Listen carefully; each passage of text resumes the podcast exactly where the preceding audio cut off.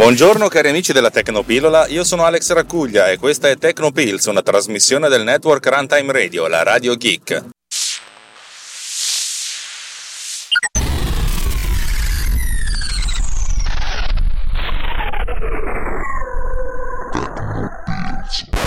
Allora, immagino che vi state ancora leccando le ferite sulla puntata fiumissima che ho fatto sui call out in After Effects. Me ne rendo conto, sono stato abbastanza cattivo. E anche quando ascoltavo l'audio per cercare di fare l'editing ho detto minchia. eh, effettivamente è stato un po' un azzardo, però vabbè, ci ho provato. Vabbè, allora a questo punto pensavo che la cosa rimanesse lì eh, come una sorta di, di baluardo di come non si fa un podcast eh, parlando di video.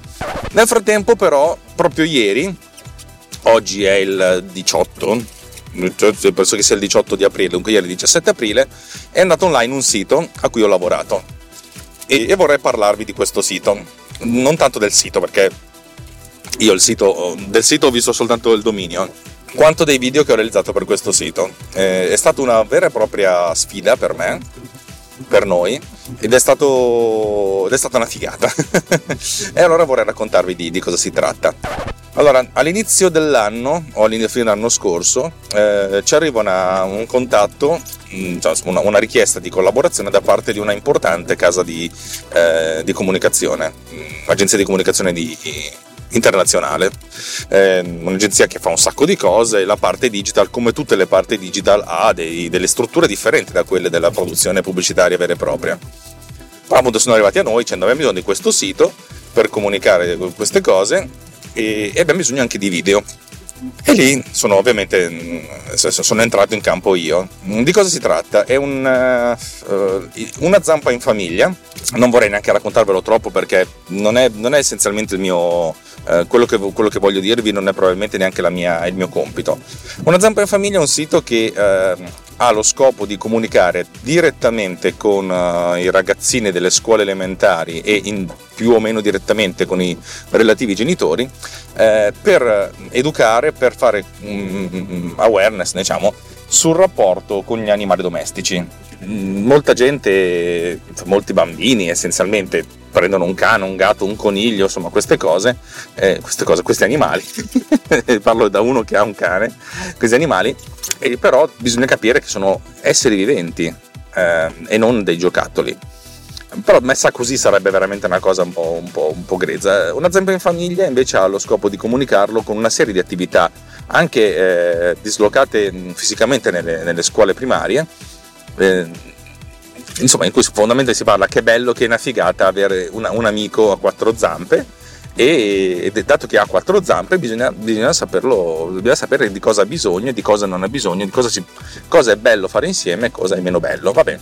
Eh, la comunicazione è molto, molto chiara, molto semplice, molto amichevole per quanto concerne i bambini, è un pizzichino più, più, più istituzionale, ma nemmeno troppo, per, per gli adulti.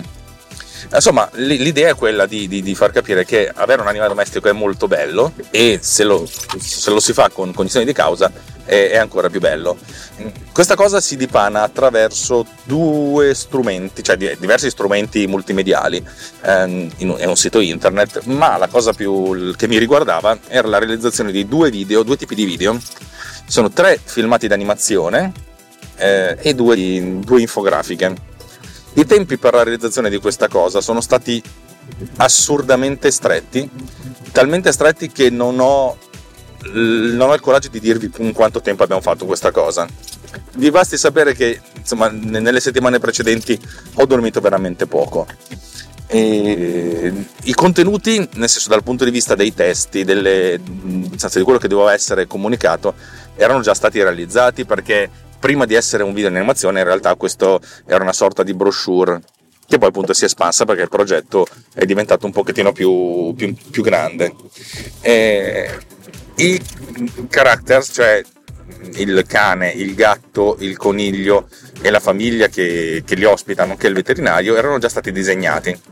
La, si era realizzato una sorta di piccolo fumetto, proprio un, un albo fumetti che spiegasse queste cose, L'obiettivo è stato quello di trasformare tutte queste cose in delle animazioni aggiungendo anche dei contenuti. Eh, e con dei tempi veramente ristretti e ovviamente con budget un po' meno hollywoodiani di quelli che ci si aspetta, un budget sensato ma non sicuramente hollywoodiano. Allora cioè, ci siamo guardati in faccia, dovevo, dovevo capire essenzialmente qual era la strategia migliore per realizzare queste animazioni e poi per le infografiche, ma le infografiche magari ne parlerò un'altra volta, proprio in un'altra puntata, così facciamo una puntata in più. Ehm, l'obiettivo era quello di realizzare delle animazioni semplici utilizzando i character, cioè i personaggi che erano già stati disegnati, mantenendoli inalterati, inalterati eh, comunque avevano, ci avevano fornito diverse pose di questi caratteri, di questi personaggi, scusate mi viene sempre il termine in inglese, eh, statici. Eh, l'obiettivo nostro era quello di animarli. Eh, di conseguenza, presi i, i documenti del, della comunicazione, si tratta di all'incirca di tre video durata media di due minuti, poco meno di due minuti, cioè in totale sono circa sei minuti di animazione eh, dovevamo capire come farlo. Allora, sulla base di tutte le pose che, che, avevamo a disposizione, io ho preparato una, prima di tutto una sceneggiatura eh, testuale, nel senso una sceneggiatura che diceva quando lo speaker dice questa cosa, eh, bisogna mostrare questo. Abbiamo già parlato di infografica animata, vi ricordate qualche, qualche, mese fa? Questa cosa in realtà è stata un pochettino diversa perché in alcuni casi il personaggio doveva essere parlante, cioè era il cane in prima persona che raccontava la sua esperienza dal suo punto di vista del passaggio in questa nuova famiglia che, che quella adotta e gli fa fare, le, lo fa giocare, gli fa fare le attività, cioè tutto quello che fa un cane. Per cui era un racconto in prima persona. E, ehm, e anche quando non, non, era visualizzato a schermo, la voce era voce fuori campo, c'era comunque lui che parlava. In alcuni casi, quando lui presenta i suoi amici, cioè il gatto e il coniglio, anche in questo caso abbiamo utilizzato eh, altre voci, cioè una voce femminile per, per, la gatta e una voce più da bambino per, per, per il coniglio. Insomma, avevamo questa, questa, serie di cose, abbiamo cominciato a sviluppare la, la, la, sceneggiatura. Vi ricordo che, adesso non vi ricordo, poi, però comunque in tempi molto molto stretti, ma molto, infatti non so, non so come sono riuscito, sia riuscito a realizzarlo. E, e l'obiettivo era quello di realizzare delle animazioni che erano filosoficamente simili a quelle dei manga, eh, cioè degli anime eh, di budget medio-basso, che fanno molto utilizzo di effetti grafici ma molto poco utilizzo di animazione, cioè pochi fotogrammi di animazione veri e propri e, invece l'animazione della, della, camera, dello sfondo per avere la massima, cioè avere dinamicità. Ma insomma, diciamo che ho preparato tutto questo schema, la, la sceneggiatura è stata approvata, siamo, siamo passati allo storyboard. Uh, lo storyboard ovviamente prendeva esempio da, da, immagini del fumetto e quando non c'erano immagini del fumetto l'idea era quella di eh, disegnarle io proprio a manina o di scrivere effettivamente cosa c'era bisogno oppure prendere delle pagine di libreria in modo da far capire sia al, sia al cliente che all'illustratore di cosa c'era bisogno. L'obiettivo era quello di mantenere il numero di disegni al minimo in modo tale che l'illustratore potesse farcela in, in, nei tempi ristretti che avevamo. L'illustratore comunque ha studiato animazione eh, negli Stati Uniti e in Canada, per cui aveva, aveva una mano per quanto concerne l'animazione. Eh, l'obiettivo mio era quello di, di, disegnare soltanto due pose per la bocca, la bocca aperta e la bocca chiusa e non avere tutti i fonemi. Eh, capite, l'animazione diventa più, tanto più ricca quanto più si usano fonemi diversi. Eh, quando la bocca fa la A, ha un'apertura diversa, la, quando la bocca fa la U ha un'apertura differente, quando, quando dice una lettera la, è differente, eccetera, eccetera. Ci sono tanti modi di, di rappresentare eh, i fonemi. Eh, nelle, nei casi più assurdi si, si rappresentano decine, cioè dozzine, anche 30, 40 pose diverse. Ovviamente non potevamo avere 40 fo- forme differenti, non sarebbe stato sensato. L'idea è quella di avere la, la bocca aperta e chiusa in modo tale da essere adattata al, al, al parlato. La filosofia, la strategia per realizzare un, un oggetto di, di, di, qualità piacevole, buona qualità secondo me, nei tempi e nei budget ristretti, dove il budget era più temporale che, che, che, che soldico, però di solito le due cose vanno a braccetto, è stata quella di utilizzare i disegni di ricostruire tutti i disegni in, uh, col canale alfa in PNG sulla base delle illustrazioni che erano già state realizzate e di inserire il personaggio in degli sfondi invece realizzati eh, mediante artwork vettoriale. E, come voi ben sapete, io ho accesso a FreePic, anzi potreste avere accesso anche voi, che è una libreria a pagamento mensile 9,99$ per accedere a praticamente tutto il loro catalogo di, di, immagini vettoriali, eccetera, eccetera. È stata una cosa molto interessante perché così abbiamo scelto una sorta di stile relativamente flat, relativamente semplice per gli ambienti, ma che ci consentisse di avere ambienti differenti. Eh, avevamo bisogno di due salotti, due cucine, tre stanze da letto, un giardino, un parco pubblico, cioè tutti questi ambienti che però potevano essere molto dovevano essere anche belli da vedere e, e, e, e stessero bene con i colori del personaggio. Per cui la, l'obiettivo era per ogni singola scena era di prendere il personaggio principale di animarlo nel senso se parlava al pubblico di fargli muovere la bocca in sync con, la, eh, con il parlato animarlo però eh, insieme e poi infilarlo dentro nel, nell'ambiente in cui stava in modo tale che non sembrasse appiccicato ma che fosse proprio disegnato lì. Eh, credetemi, questa cosa qui è una cosa che si fa dalla notte dei tempi, utilizzare due stili diversi per eh, soggetti mm, animati e sfondi. Se guardate i film Disney eh, degli anni eh, insomma degli anni prima del digitale, vedrete che gli sfondi sono disegnati come se fossero dei dipinti, con una grazia di particolari e una, uno stile molto, molto, molto vivo, molto, molto ricco, mentre i personaggi sono disegnati in maniera un pochettino più piatta perché non è che potevi animare tutti i colori, avevi bisogno di pochi colori per poter fare l'animazione e questa cosa ha sempre funzionato, di conseguenza siamo, abbiamo utilizzato stessa, questo stesso stile, questo, non tanto questo stile, questa, queste tecniche eh, per, per, il nostro, per il nostro progetto. Vabbè, insomma, fino adesso vi ho fatto una sorta di preambolo di 12 minuti, andiamo veramente nel vivo della, della questione. Eh, una volta inserito il personaggio dentro l'ambiente, io ho scelto di animare comunque la camera e di non lasciarla mai statica, di fare dei mini movimenti di pan o di zoom. Eh, questo perché, dato che lavoravo comunque con fondi vettoriali, avevo praticamente precisione infinita. E proprio perché avevo precisione infinita, ho scelto anche di utilizzare la, la profondità di campo, cioè di sfocare lo sfondo con dei filtri adatti, non soltanto col Gaussian blur che, fa, che fa schifo, ma col camera lens blur che simula molto meglio eh, la risposta di una camera, per poi applicare ancora superiore una, una correzione del colore, un look che desse un minimo di taglio cinematografico. Ecco, questa cosa è stata una cosa che mm, insomma, ha funzionato shot per shot, però shot per shot dovevamo realizzare le animazioni. E le animazioni le ho divise in due categorie principali. L'animazione principale e l'animazione secondaria. Spesso e volentieri l'animazione principale era essenzialmente il cane che apriva e chiudeva la bocca, in sync col parlato. E poi come animazione secondaria ho fatto un, so, un movimento um, con, la, con, la, coda, che la coda si doveva, si doveva insomma, scodinzolare più o meno velocemente a seconda del, del grado di, al, di contentezza del cane. Credetemi, avendo un cane conosco perfettamente questi movimenti ma anche a volte delle animazioni principali erano la corsa, avevamo due o tre fotogrammi di, di cagnolini che correvano e appunto mostrare questi in ciclo in modo tale che andassero avanti e indietro e facessero, facessero un po' di confusione. Spesso e volentieri si utilizzano queste, queste tecniche per ehm, insomma se si guarda il singolo elemento magari il singolo elemento non è perfetto non è, non è, non è meravigliosissimo però se si mettono insieme tutte insieme le cose con un'inquadratura può essere invece più, più piacevole e allo stesso tempo se non solo si fa l'inquadratura, ma si muove la camera, si ha la musica, si ha il montaggio, eccetera, eccetera, il valore del singolo shot viene enfatizzato da, dal valore di tutti gli altri.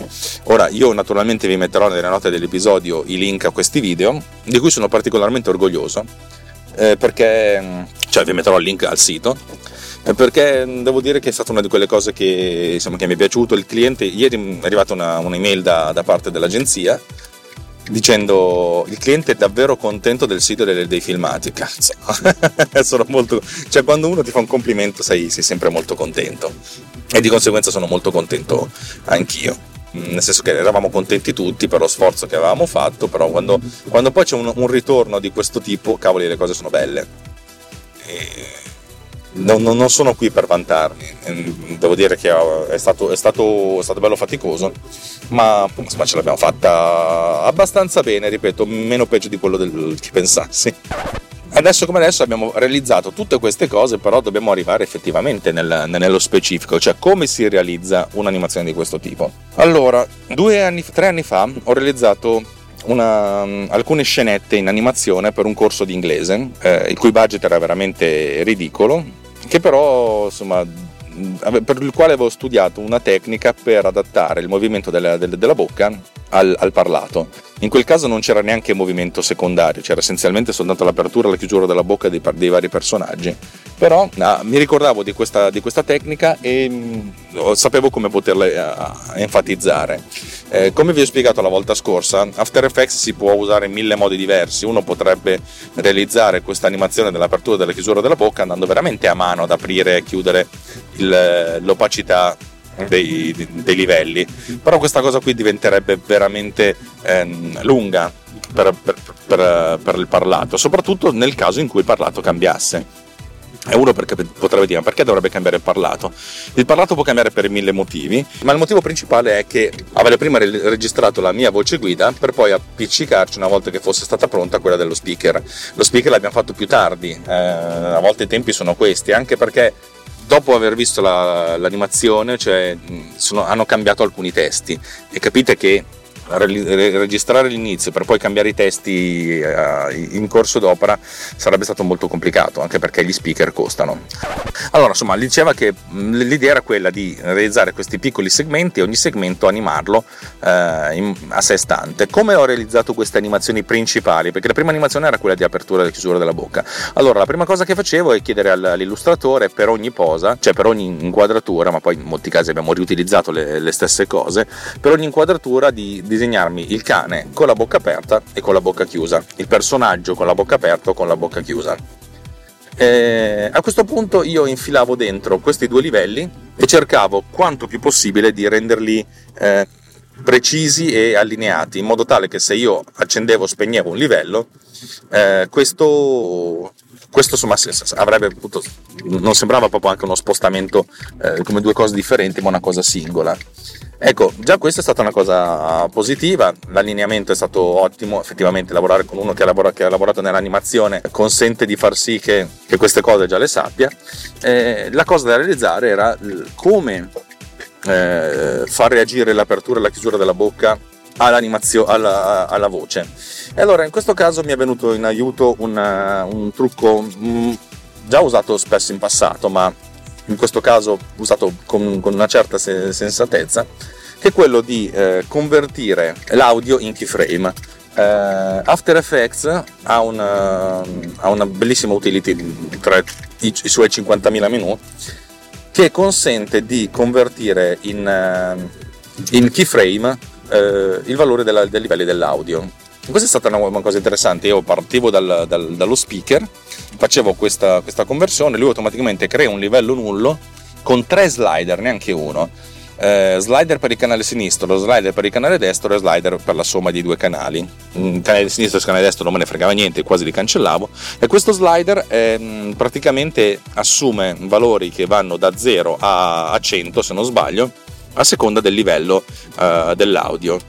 Per cui in pratica è come se avessi una waveform molto poco precisa perché invece di lavorare a 44.100 campioni al secondo lavorava a 30 fotogrammi al secondo, cioè 30 campioni al secondo, waveform precisa che rispettava il livello medio, un po' come se noi avessimo l'indicatore il V-meter, ne ho parlato anche di questo in passato, che si alzava e si abbassava a seconda del parlato. E, e avessi questi keyframe dell'alzamento e dell'abbassamento. E già questa è una cosa molto molto comoda. Ehm, allora a questo punto avevo questi, questi livelli di alzamento e di abbassamento, è stato abbastanza semplice eh, andare a scriversi un po' di script sulla base di alcuni controlli, un controllo che mi, di, mi consentiva di scegliere quale fosse il livello con uh, col parlato che si alzava e si abbassava. Poi dopo una serie di script che sempre a livello di, di codice, ne avevamo già parlato sulla, nella puntata del call out, questi controlli mi, mi, consentivano di indicare una soglia, soglia sotto la quale eh, la, la, bocca doveva stare aperta eh, stare chiusa e sopra la quale la bocca doveva stare aperta. Cioè in pratica se c'è il parlato che supera un certo volume, una certa potenza, la bocca deve stare aperta e altrimenti sta chiusa. A questo punto facevo corrispondere l'opacità eh, accesa, cioè aperta 100% del livello della bocca aperta quando c'era il superamento di questa soglia e, e viceversa e utilizzando la, l'inversione della, dell'opacità per cui la bocca chiusa aveva l'opacità inversa, cioè quando la bocca era aperta al 100%, all'opacità al 100% la bocca era chiusa con, con opacità al 0%, invece quando la, il livello della, della, bocca aperta era trasparente, completamente trasparente, eh, la, bocca, la, bocca, chiusa era completamente eh, opaca. Cioè praticamente i due livelli erano mutuamente eh, esclusivi, quando si accendeva uno l'altro si spegneva. Questa cosa qua però non funziona molto bene, perché a questo punto a un certo punto è come se noi, se il cane sta zitto, la bocca sta chiusa, va bene, ma se il cane parla la bocca rimane aperta. Non c'è più un movimento di apertura e chiusura bocca. Se voi guardate un cartone animato giapponese, le bocche si aprono e si chiudono. Parlo di quelli giapponesi perché di solito erano quelli realizzati con più, tra virgolette, economicità, mentre in questo caso la bocca rimaneva sempre aperta. E allora in questo caso ho aggiunto un altro controllo, un controllo che praticamente crea una sorta di oscillazione sul timer. Eh, in pratica la bocca sta o aperta, cioè praticamente questa oscillazione generava tre fotogrammi aperti, tre fotogrammi chiusi, tre fotogrammi aperti, tre fotogrammi chiusi.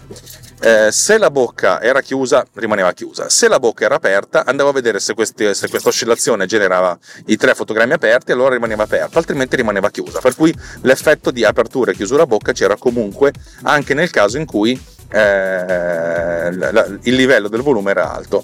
Questa cosa qui non è perfetta al 100%, naturalmente, ma è talmente buona, talmente approssimata e funziona talmente bene che questa cosa andava comunque bene e, e ha funzionato perfettamente.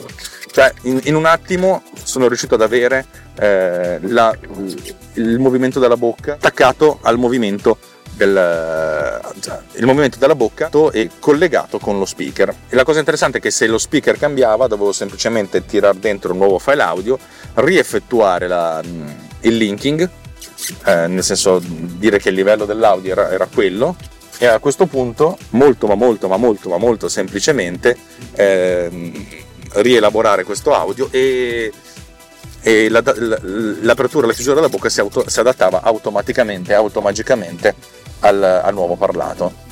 E tutte queste cose erano copiabili e incollabili per cui io prendevo tutto questo codice lo copiavo da una sequenza all'altra bastava soltanto specificare quali erano i livelli che dovevano stare aperti e chiusi e magicamente questa cosa mi, mi funzionava per cui dopo che ho realizzato primo, la prima animazione le altre sono venute quasi in automatico adesso ovviamente ve la sto facendo facile però non è stata una cosa così, così semplice poi come tutte le cose che faccio con, eh, con gli script, il primo video magari è meno scriptato e meno parametrizzabile. Man mano che, che, che facciamo cose, man mano che, che realizzo delle, delle, delle, delle sequenze nuove, eh, dico questa roba qui potrebbe essere utile parametrizzarla per cui aggiungo parametri eh, per cui magari se voi vedeste i miei progetti in After Effects il primo avrebbe quattro linee di codice e l'ultimo avrebbe un sacco di, di slider di, di checker, di, insomma, di, di, di, proprietà aggiunte un sacco di linee di codice in più. Eh, ovviamente non, non, posso raccontare qui le linee di codice, A perché non me le ricordo a memoria, B perché non sarebbe, non sarebbe sensato per tutti voi eh, averle. Per cui diciamo che diciamo, prendetevela come una cosa eh, qualitativa e non quantitativa, ok? E non, non del tutto esaustiva. Una volta realizzata l'animazione, del, del, l'animazione principale, quella del parlato, la seconda animazione era quella del, del movimento della, della coda. E in questi casi cioè, avevo diverse opzioni da, da, da mettere in campo. La, la, prima opzione è stata quella di ovviamente di far disegnare al, al disegnatore la, la, coda separata. Però in molti casi ho tenuto, ho tenuto la, la, coda già, già, già, già, presente perché era già abbastanza visibile nel character originale e mi sono occupato di, di animarla con i puppet pin. Il puppet pin è quello praticamente è una sorta di, di, di di puntina che in After Effects viene utilizzata per fare delle deformazioni. In pratica se, se noi prendiamo un qualsiasi disegno con il canale alfa è meglio, disegniamo queste puntine, poi trasciniamo una di queste puntine, il disegno viene deformato in modo tale da adattarsi e da, insomma, da, da stare bene con la deformazione, mm, con lo spostamento della puntina che abbiamo fatto.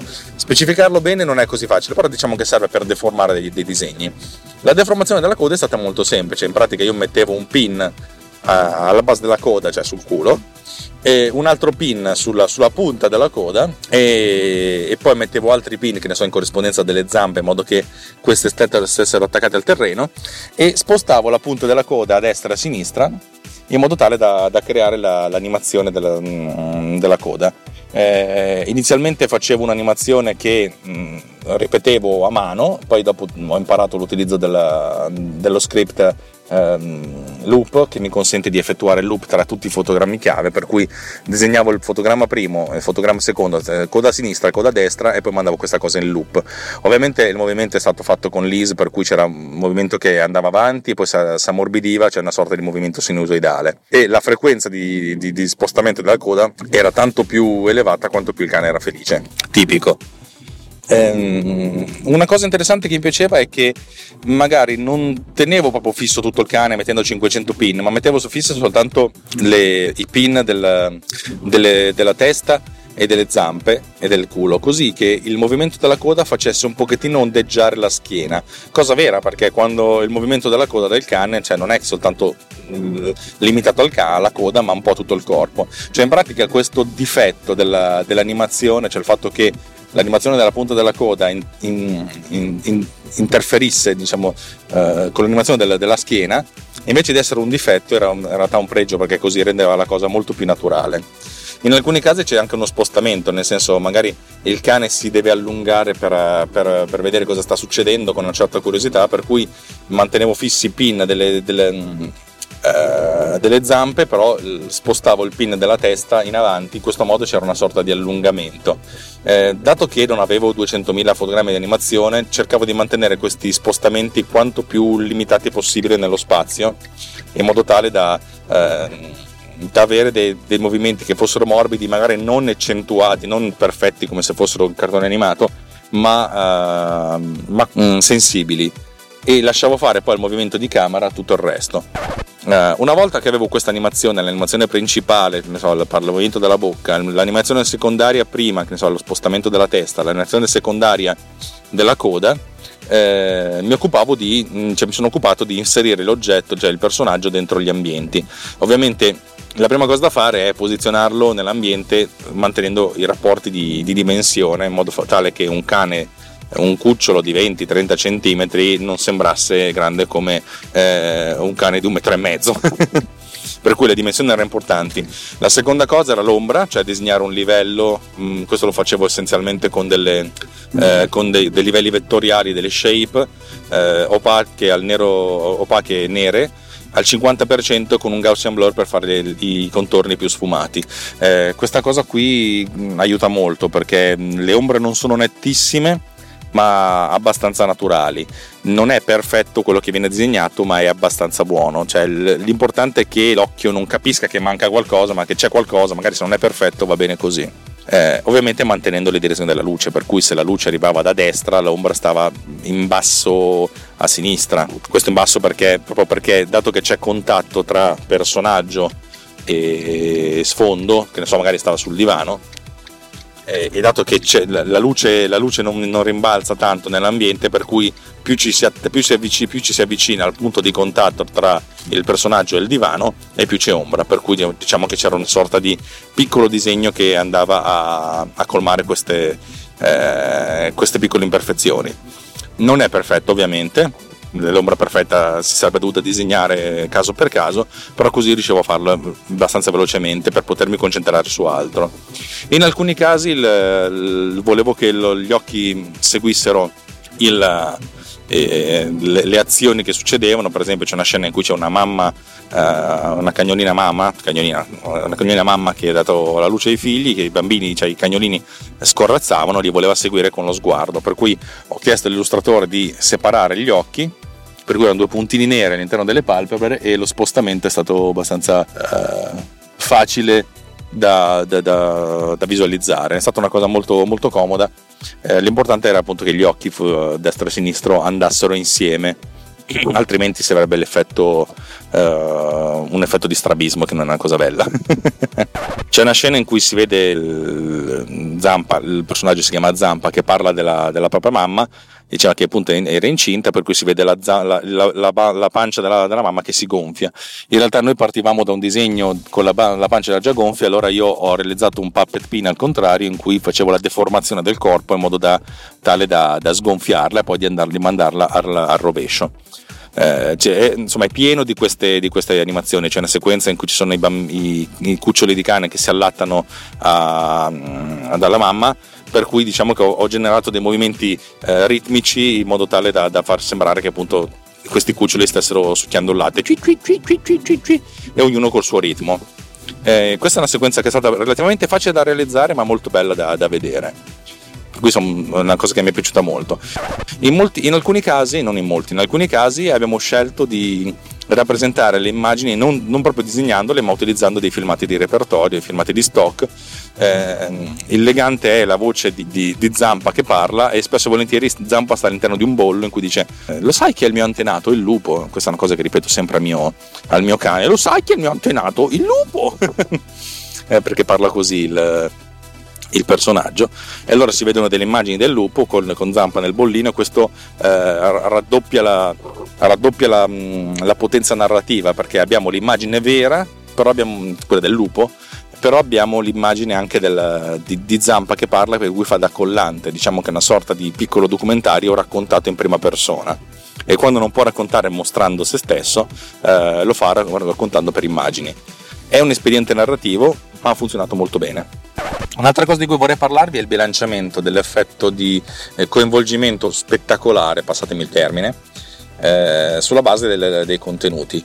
il secondo video, per esempio, è stato l'ultimo che abbiamo realizzato, ne abbiamo fatti tre, abbiamo realizzato nell'ordine il primo, il terzo e poi il secondo, perché non avevamo ancora lo speaker per, per il gatto e per, per, il coniglio. E questo secondo video quello più, era quello più statico, quello che aveva meno cioè era, era, era, quello più statico, quello, quello fondamentalmente sembrava un po' meno movimentato.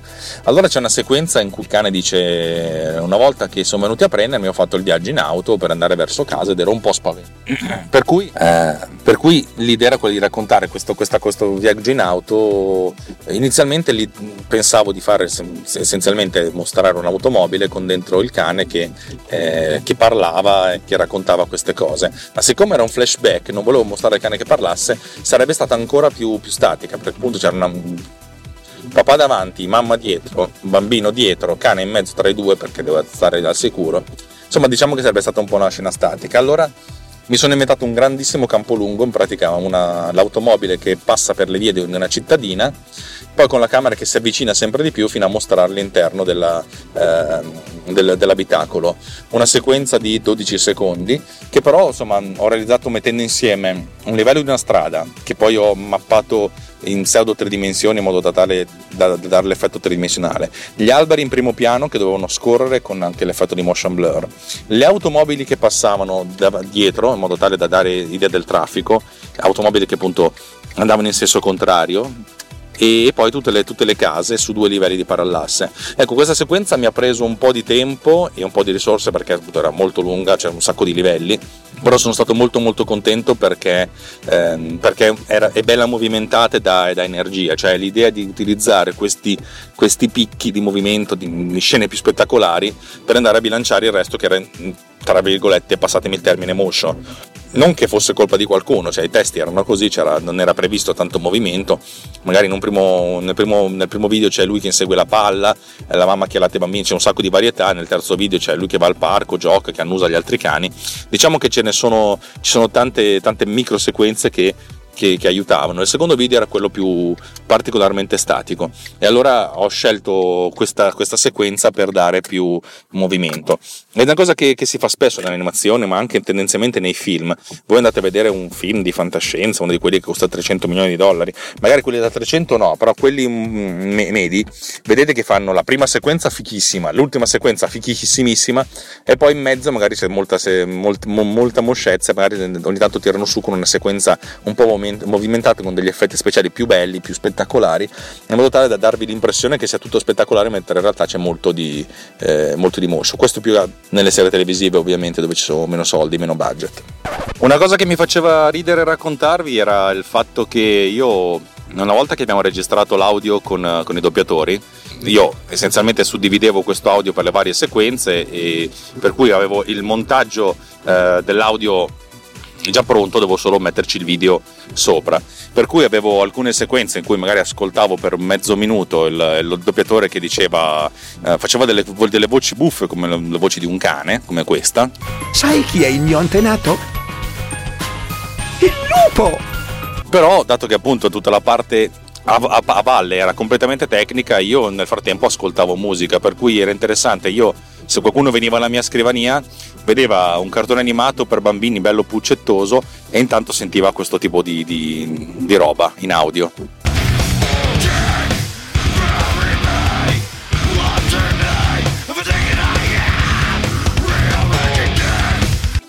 che è stato abbastanza di, divertente, devo dire la verità.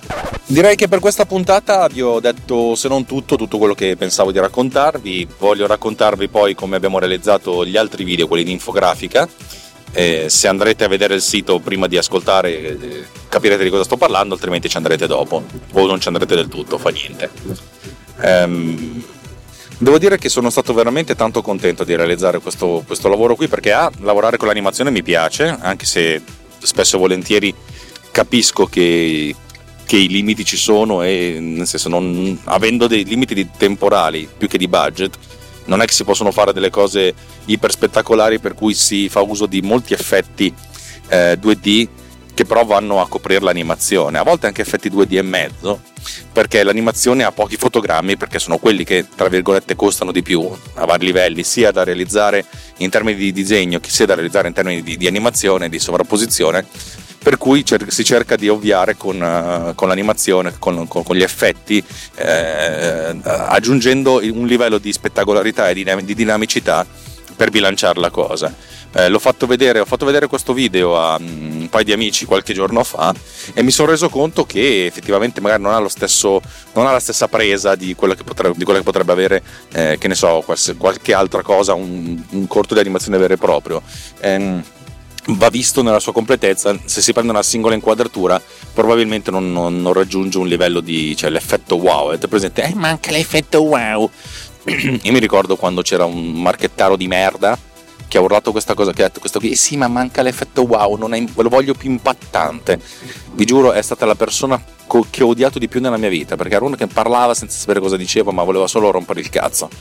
Ah io ti auguro dovunque tu sia che ti si buchino tutte e quattro le gomme intanto che sei in, in autostrada. Ma non ti fa niente, però devi comunque passare un po' di tempo ad aspettare il carattrezzi. Vabbè, scusate, eh, direi che per questa puntata eh, ho terminato, per cui ehm, passiamo alla parte dei saluti. Vorrei ringraziare tutti quelli che mi ascoltano, perché siete veramente tanti e molti più di quanto mi, mi, mi immaginerei. Eh, sarebbe carino che mi deste un po' di feedback. Un altro giorno stavo pensando che c'è una crescita eh, negli ultimi, se prendiamo l'esempio degli ultimi due anni, questo podcast è cresciuto con un ritmo, cioè veramente in due anni è cresciuto di quattro volte guarda forse anche 5, cioè tanto, sono comunque numeri però abbastanza piccolini. Per qualche motivo bislacco, iTunes non, ci, non, non mi ha mai messo, ma anche bislacco, cioè sono il primo a dirlo che non, che non mi metterei, non mi ha mai messo nei podcast di nuovi degni di nota, tantomeno in quelli di tecnologia, per cui è difficile che qualcuno mi scopra. Francesco Tucci dice che la maggior parte della gente che lo ascolta l'ha, l'ha, l'ha trovato attraverso i consigli della piattaforma di podcasting. Eh, eh, di conseguenza trovarmi non è, non è, facile. Stavo anche pensando proprio come esperimento di, di, di, fare una campagna di marketing con degli AdWords su Google. Voglio provare per 10 giorni a vedere, a buttarci veramente niente e vedere se c'è un, un incremento di qualche tipo. Comunque, dovrei comunque creare una pagina del, del podcast, non lo so. Um, voglio provare, voglio vedere se succede qualcosa, se c'è una sorta di incremento e soprattutto se poi l'incremento tiene. Oddio, mi basterebbe anche un incremento di 10 giorni, cioè sarebbe un, un, esperimento interessante.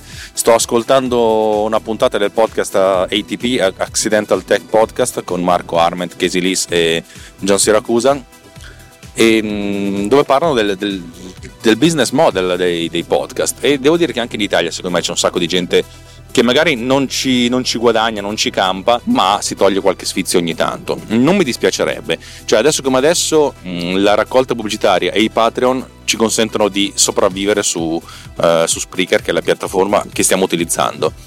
Eh, la, raccolta pubblicitaria automatica mi hanno detto che nelle puntate precedenti si, si era sentito la pubblicità di Laudi e della Volkswagen sia all'inizio che alla fine della trasmissione. Figata vuol dire che appunto le auto tedesche eh, pagano, questo, pagano in parte questo podcast. Vorrei capire se si può aumentare ma non tanto per guadagnarci veramente per capire se c'è una, se c'è una possibilità di qualche tipo. Eh, sarebbe interessante. Ultima cosa una sorta di annuncio. Questo lo faccio ed è veramente questa è una, un'inserzione eh, sponsorizzata. Mettiamola così sponsorizzata in natura eh, una persona che conosco sta cercando uno sviluppatore C, eh, C++ eh, C Sharp eh, ad Orluno, in provincia di Milano. Eh, contratto di assunzione a tempo indeterminato stanno cercando questo perché loro sviluppano software per sistemi um, a basso non, non so non, non, non voglio raccontarvelo. Eh, fanno questo tipo di sviluppo cercano uno sviluppatore che conosca il C in tutte le sue derivazioni ovviamente escluso quella merda di Objective-C. Se siete interessati contattatemi eh, direttamente alex at alexracuglia.net eh, oppure mandatemi un sms o qualsiasi cosa, un whatsapp, un qualsiasi cosa, eh, un, un, qualsiasi modo di comunicare al 392 87 lo ripeto lentamente, 392 87 potrebbe essere interessante, se gli trovo un sviluppatore poi ne guadagnerò. no, in realtà, in realtà non c'è, non, eh, c'è un accordo essenzialmente Alex, tu che sei uno che sviluppa, conosci qualcuno che ovviamente non è che ha pensato a me, ma giustamente perché sa che io lavoro eh, più sul mobile, mentre loro sviluppano su un altro tipo di piattaforma. Ehm, che altro raccontarvi? Direi che ci siamo, che, che tutto. Eh, mi fa piacere se venite a, a, salutarci nel nostro gruppo di discussione comune che è Technopills Riot su Telegram, telegram.me slash Technopills Riot. Mi auguro che il link sia nelle note dell'episodio, non so in, qualche, in quale modo, ma dovrebbe esserci. È un gruppo di discussione in cui si chiacchiera sempre del più e del meno di, di robe tecnologiche. Eh, negli ultimi giorni si è parlato molto di assistenti vocali, mi sembra, e di, di altre cose, cioè sono, comunque cioè, ci sono un sacco di cose interessanti, soprattutto c'è Davide Gatti che presiede la, la, insomma, la sala conferenze e qualsiasi cosa si chieda lui ha sempre una risposta intelligente, se non ce l'ha sa indicarvi dove, dove, potete, dove potreste trovarla, per cui è una cosa che mi è, mi è, esplosa dalle mani e sono ben contento che vive, viva di vita propria.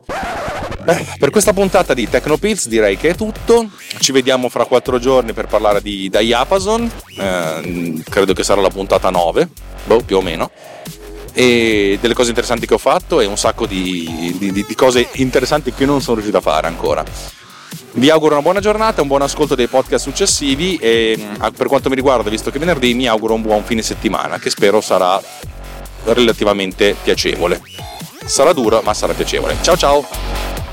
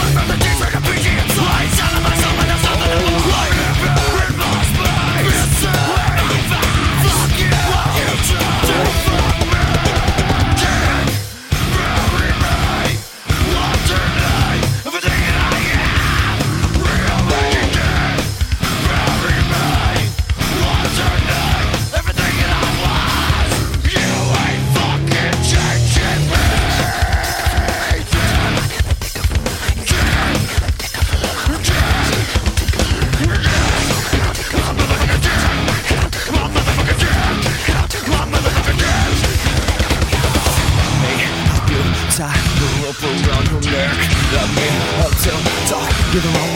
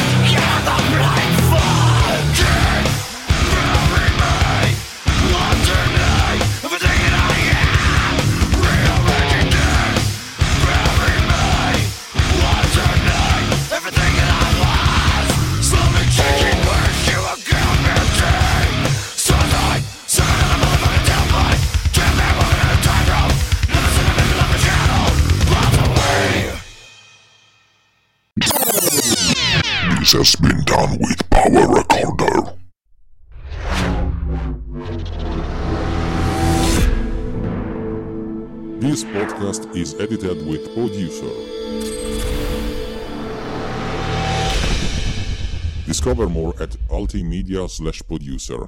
ulti.media slash producer. P O D U S C E R.